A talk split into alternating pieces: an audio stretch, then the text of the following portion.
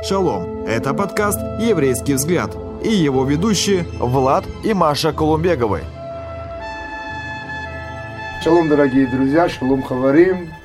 Мы рады снова быть вместе. И сегодняшняя наша тема – преемственность поколений. Слово Божье говорит нам, чтобы мы передавали из поколения в поколение, из рода в род, то наследие, которое мы получаем от Бога через наших отцов, праотцов веры. Сегодняшний наш гость Леон Мазин, основатель и руководитель общины «Возвращенные на Сион», город Хайфа, Израиль. Кстати, что касается о выходцев из бывшего Советского Союза э, в Израиль, то вы также являетесь выходцем э, из бывшего Да. Советского Союза, и уже 26 лет вы в Израиле. Да. И у вас э, не маленькая семья.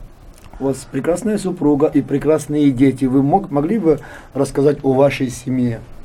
Э, ну, не знаю, говорят, что Бог, Он отвечает за все, и Он благословил меня прекрасной женой. Она еще раньше меня со своей семьей приехала в Израиль. Я 26, она там 27 лет. А вы там познакомились? Да, мы познакомились там, и там поженились, и наши дети родились в Израиле. То есть наши дети все говорят неплохо по-русски, может быть, пишут послабее, читают, так мы пытаемся им А сколько у прививать. вас детей? У нас шестеро детей. О, шесть. И, естественно, родным языком для них является иврит. Но, как бы, часть детей служит в армии, кто-то учится в университете, младшие в школе, дома, еще так вот. А вот сколько э, мальчиков, сколько девочек? У нас четыре девочки и два мальчика. Два мальчика. Как раз наша тема будет э, о преемственности поколений, о Окей. передаче наследия. И, конечно же, наши дети и являются теми, которые продлевают или прод- продолжают нести то наследие, которое мы им передаем. Очень интересно, пусть Бог благословит ваших сыновей, как наследников, и ваших дочерей, которые тоже Как- как наследниц. Наследниц, да. Еврейский народ – это тот народ, который до сегодняшнего дня сохранил то наследие, которое получил от Бога наш отец-праотец Авраам. На самом деле эта тема, ну, крайне обширная. Да. И некоторые говорят, спрашивают вопросом, что сохранило наш народ, сохранила ли наш народ традиция. И многие ортодоксальные иудеи говорят, что вот благодаря традиции сохранился наш народ. Этот вопрос можно подставить под сомнение, так ли это. Мгм. Возможно, наш народ сохранил антисемитизм вообще. То есть не мы, а внешние Мгм. люди, которые не любили евреев, заставили евреев всегда помнить, потому что в бывшем Советском Союзе э, мы росли без, скажем так, религи- религиозной практики. Только некоторые, очень минимальный процент людей, которые были знакомы с концептом Бог, с концептом иудаизм, и чаще всего это было все в большом секрете, и большинство, особенно русскоязычных, это люди светские. И на самом деле, э, когда мы дети, я помню свое детство в Белоруссии, в Бобруйске, э, поначалу ты не задумываешься, что ты еврей, что это такое, тебе напоминают люди, которые тебя обзывают жидом или чего-нибудь такое. Уже сегодня мы можем анализировать, что целый ряд обстоятельств – это то, что сохраняло наш народ. Но на самом деле, э, скажем так, всегда в еврейских семьях присутствовал момент заботы о детях, передать детям, дать детям. И я думаю, это что-то генетическое. То, что, по всей видимости, Господь Бог сказал Аврааму, и мы помним эту всю историю, как там Авраам был бездетным человеком, и на каком-то этапе у него рождается ребенок, ну, в том случае уже второй, сначала Ишмаэль, потом э, Ицхак, и на каком-то этапе Господь говорит, жертву принеси Ицхака, испытывая Авраама, не подразумевая, что прямо Авраам должен пойти заколоть своего сына. И потом звучит величайшая клятва в 22 главе Бытия. Мы читаем «Мной клянусь, говорит Господь». Для меня это один из ключевых моментов Писания. Там Бог говорит Аврааму, во-первых, я благословлю тебя, у тебя будут дети, как песок, как звезды, то есть много их будет. Во-вторых, ты победишь врагов своих, и в-третьих, в семени твоем благословится. То есть все сказано, дети твои, вы в семени.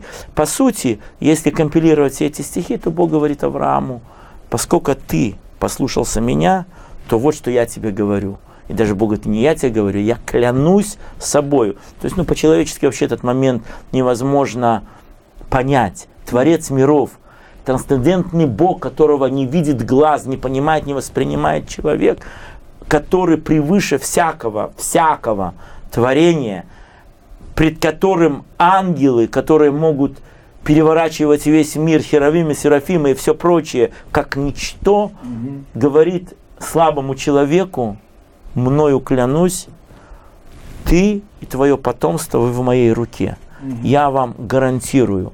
И здесь Бог произносит вот эту связку. Ты и твое потомство. И по сути, даже те из неевреев, которые родились, ну, как бы вне, вне Авраама, но через Иешуа получили благословение и прилепились к еврейскому народу, по сути, подпадают под то же самое благословение. Но не только под благословение, типа Господь говорит, я вам даю, но вы еще и ответственны перед вашими детьми. Очень часто особенно служителя, mm-hmm. я ответственен перед моей общиной, или я ответственен перед моей работой, или я делаю, или нам не важно, многие люди, они женаты на своих работах. Но на самом деле самая высокая привилегия и ответственность человека перед своей женой и перед своими детьми. И на самом деле я должен признать, потому что все мы имеем массу слабостей, и когда ты становишься старше, ты начинаешь переоценивать что недостаточно давал, и хотелось бы больше. Я думаю, это у всех есть. Но те, кто нас слышит, может быть, вы сделаете лучше, чем сделали многие из нас. Ваш дом, ваши дети, ваша жена, ваша семья – это то, что заслуживает самого большого влияния и концентрации, и, и желания, чтобы вложить, оставить и быть на связи. Это самое дорогое, это самое важное. Вы затронули очень интересный момент в подходе в вопросе антисемитизма.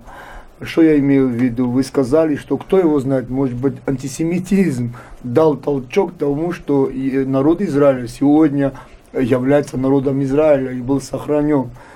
Несмотря на то, что из-за антисемитизма многие евреи меняли свои фамилии, имена, чтобы остаться в живых. Это такой интересный подход. Но то, что вы только что говорили о Божьем отношении, отношении Бога Авраама, Ицхака и Якова к своему народу, которого он сам и создал и избрал, то мы видим, что Бог дал призвание Израилю. И вот это призвание, Божье призвание на Израиле, ведет Израиль из поколения в поколение, потому что у Бога есть свой план на свой народ.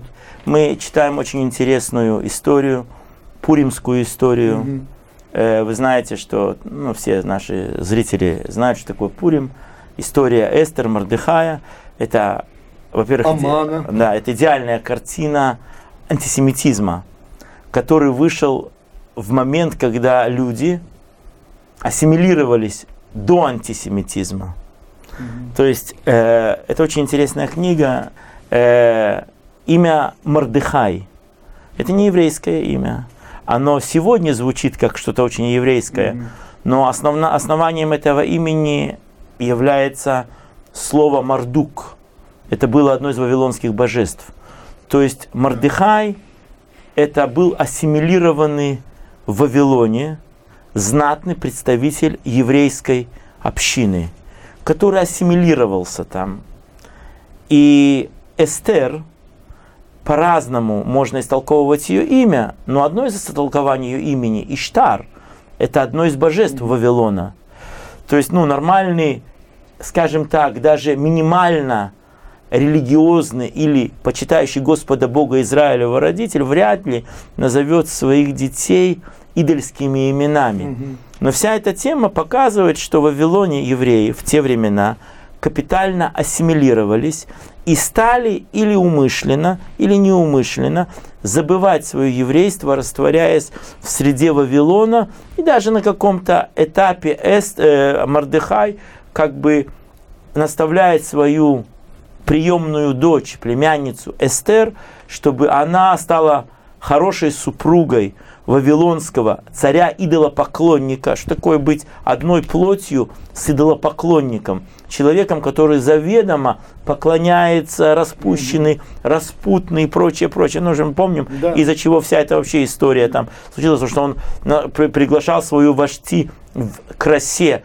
прийти перед этим, то есть в красе подразумевается, чтобы она обнаженная вышла перед гостями. Ну, то есть это была развратная ситуация. И вот посреди этой ситуации поднимается антисемит Аман, угу. который своими действиями подталкивает евреев понять, что они не спрячутся в этих прекрасных дворцах Вавилона на серьезных должностях. И одна единственная защита – это Бог Израилев. Но этот момент провоцирует Эстер, а потом и весь народ обратиться в посте и молитве к Богу. И вот ассимилированные евреи, угу. которые спрятались, растворились, то есть вдруг бегут и поклоняются Богу. И этот религиозный или верующий порыв сплачивает их, выстраивает вокруг них защиту. И мало того, книга Эстер заканчивается интересными словами. Там говорится, и многие из народов, живших вокруг евреев, пожелали стать иудеями. Почему? То есть здесь мы видим, как антисемитизм угу. побуждает людей искать Господа Бога. Ну, это по да, поводу... Да. Мы не знаем. Конечно, были целый ряд общин, достаточно закрытых, которые сохранились благодаря своей религиозности или благодаря какому-то уровню еврейского воспитания. Я просто хотел сказать, что Господь многообразен в путях, которыми Он сохраняет еврейский народ. Но посреди всего этого связь поколений или передача от отца к сыну, от матери к дочери, это очень важно. Хотя сегодня на самом деле есть большая проблематика. Вот, кстати, как обстоит вопрос воспитания? Вот мне лично очень интересно. Вот я скажу, я в Израиле не, не был еще, мечтаю, как все мечтают, и многие наши зрители мечтают. Но вот мне интересно, вот как в еврейских семьях, в Израиле, в городах э, Израиля, обстоит вопрос воспитания. Вот для меня, знаете, как воспитание? Тем более, что касается еврейского народа, или тем более в Израиле. Наставлять детей на законе Божьем. Потому что мы все знаем, что Израиль ассоциируется с верой в Бога Авраама, Ицхака и Якова. Вот что вы скажете, как э, уже не, не первый год живете в Израиле, и израильтяне, не евреи, вот, тем более у вас есть э, шесть прекрасных детей. Вот в плане воспитания. Я вам скажу так. На самом деле, сверхмерная идеализация ситуации в Израиле угу. это большое заблуждение. Сегодня через интернет, угу. масс-медиа и все Израиль связан со всем миром так же, как весь мир связан друг с другом. И расслабление уз и связей, оно очень сильно. И, наверное, сегодня еврейские семьи спасает благословение, которое Господь Бог дал Аврааму, Ицхаку и Якову, дал также через Иешуа Машиха и библейские принципы, mm-hmm. которые мы должны по-любому нести в нашей семье, несмотря ни на что. Но мы живем в очень странное время – и пока мы просто видим, во-первых, на самом деле это не новое. Наши отцы, наверное, с ужасом смотрели на нас и говорили, вау, в наше время родители слушались больше, чем вы слушаетесь нас. Соответственно, мы то же самое говорим о наших детях. Но на самом деле в Новом Завете есть пророчество. И дети будут родителям непокорны. В Малахе есть обетование, что как бы влияние, или дух, или, или сам, или я, я не буду выдаваться в эти подробности, что-то должно случаться среди верующих людей, я называю это обязательством, которое заставляет нас, по-любому закрыв глаза, все равно прикладываться к нашим семьям, чтобы нашим детям, по крайней мере, мы могли вложить басис какой-то, и чтобы на этой басисе Господь Бог потом, даже если дети сделают какой-то отход в сторону или вправо, потом могли воссоздаться. Но на самом деле сегодня наша, наш контроль наших детей, особенно после возраста 18, 20, 23 лет, 25 лет, он ну, очень сильно ослабевает. Они могут делать вообще что, все, что хотят. Это как раньше. Отец сказал, сын сделал. Да. Сейчас этих вещей ну, практически нету. Вы знаете, что это здорово, что в верующей семье рождаются дети, потому что худо-бедно, ну, важно, как мы, как родители, себя ведем, но наши дети учатся от нас, и они движутся верой, которую почерпали из своего дома. Это заходит в кровь, это заходит в голову, в ДНК. И именно здесь наша ответственность как родителей, ну, по крайней мере, не быть лицемерами. Ну, знаете, что такое лицемеры? Типа, я в собрании такой Божий одуванчик, дома я великий деспот, mm-hmm. или наоборот, или я половая тряпка, или то. То есть, на самом деле, это, наверное, стимулирует каждого родителя немножко делать самоанализ и, изменяясь, выстраивать какую-то обязательную политику. Э, ну почему все-таки вот эти дети, которые с детства идут с родителями вместе в церковь на богослужение, доходя до определенного возраста, 15 лет, 16 лет, 17 лет, они все-таки, понятно, у них есть право выбора. И они почему-то в большинстве выбирают безбожный путь. И они начинают жить мирской жизнью. Вот, вот почему эта проблема происходит? Очень сложный вопрос. Вы знаете, что я бы не сказал в большинстве. Угу. Есть определенный серьезный процент. Да. Большинство я бы не сказал. Есть здесь вещи, которые нужно рассмотреть. Во-первых, если мы говорим, такая ситуация часто случается во многих домах служителей. Угу. Почему она случается у служителей? Потому что очень часто дети видят родителей истощенных служением, приходящих домой бессильными и не могущими дать своим детям то, что ожидается от них.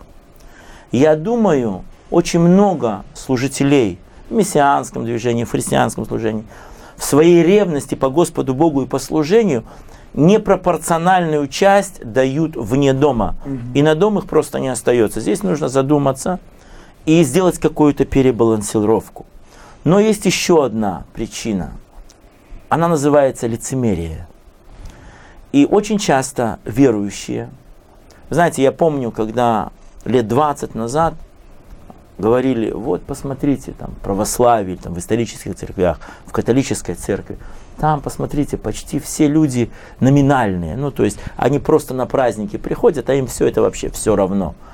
Вы знаете, что сегодня, если вы посмотрите практически любую деноминацию, такой процент, такое явление существует.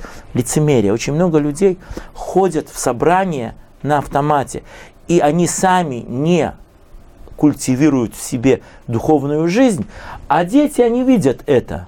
И когда папа с мамой верующие понарошку, то чего ты можешь ожидать своих детей? То есть то, о чем мы сейчас говорим, да. это в первую очередь родителям ревнуйте о Господе Бога. Будьте святы, как я свят. Ревнуйте, пробудись, восстань из мертвых. Помните, много да. таких цитат в Священном Писании. И эти все, писания, все места Писания об одном, что нам периодически нужно встряхивать себя. Я говорю как родители, как те, у кого растут дети или уже подрастают дети. И на самом деле нельзя сказать такое слово «я уже опоздал».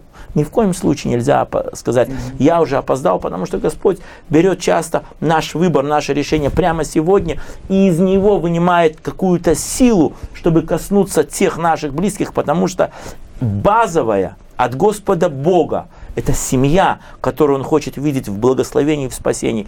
И есть такое выражение в Новом Завете. Ибо сегодня день спасения. И это не, не, не только можно перевести, что тебе нужно сегодня признать Господа Иешуа своим спасителем. Сегодня день спасения также для твоих детей. Поэтому, если сегодня ты увидел себя слабым, лицемерным родителем, то Возможно, тебе нужно со своей женой сказать своим детям уже сегодня, детки, вы знаете что?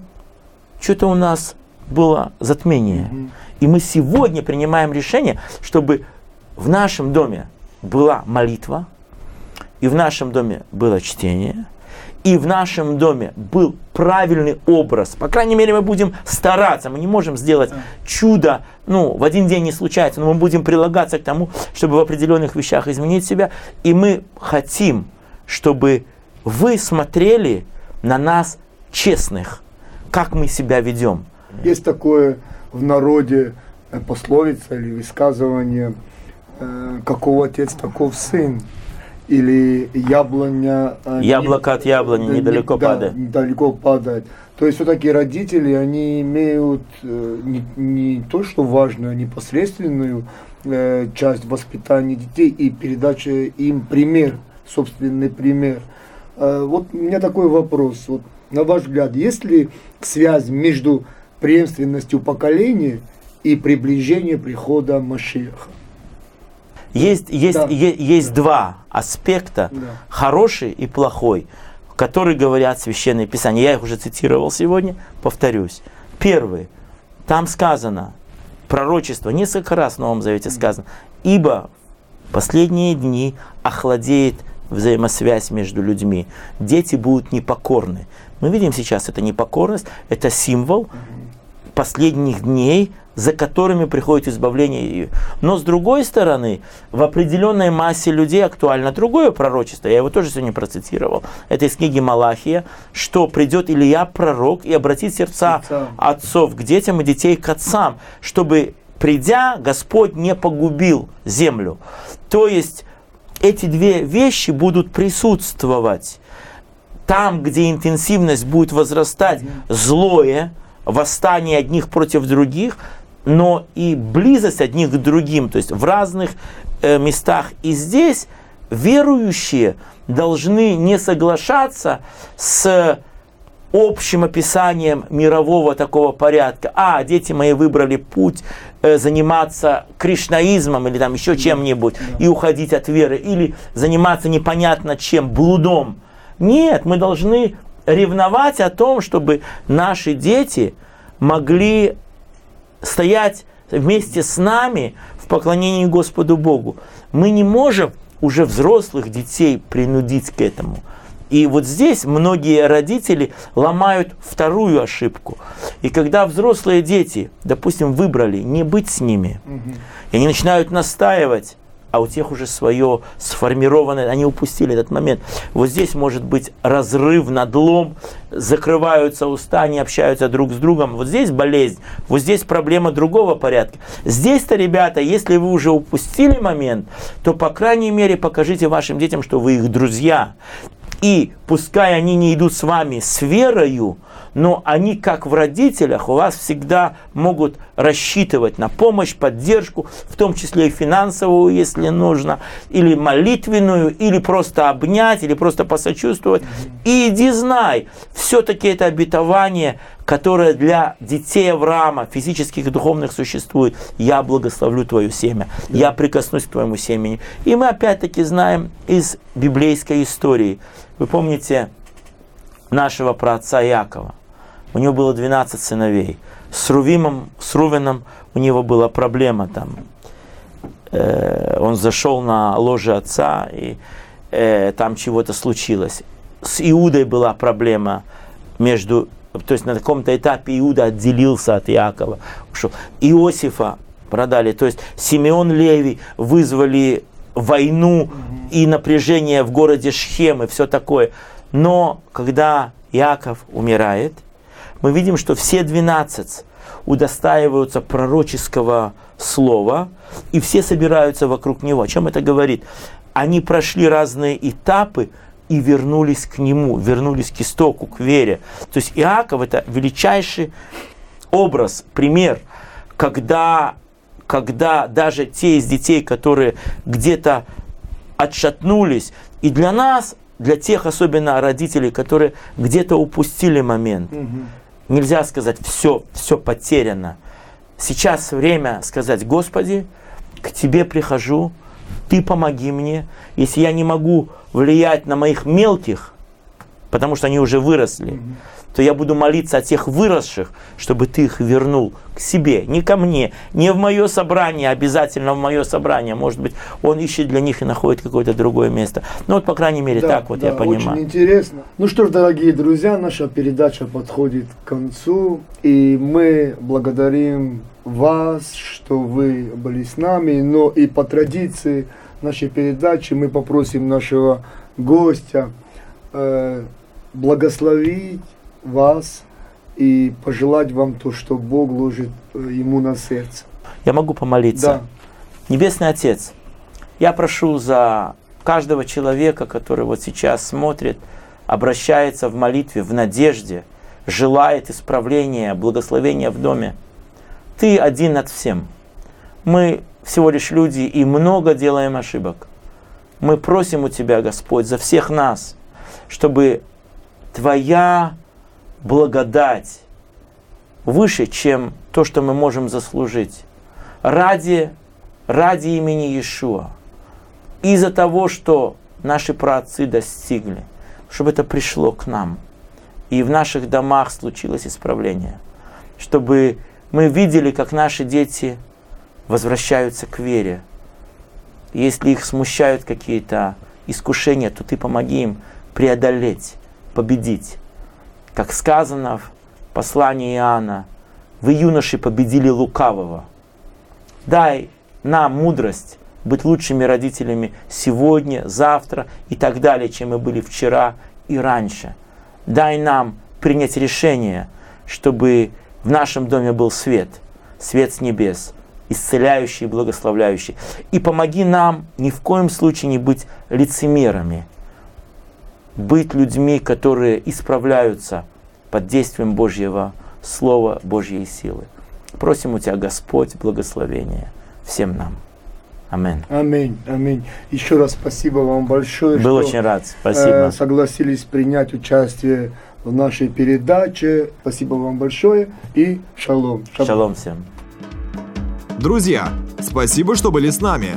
А больше интересного вы найдете на YouTube-канале «Еврейский взгляд».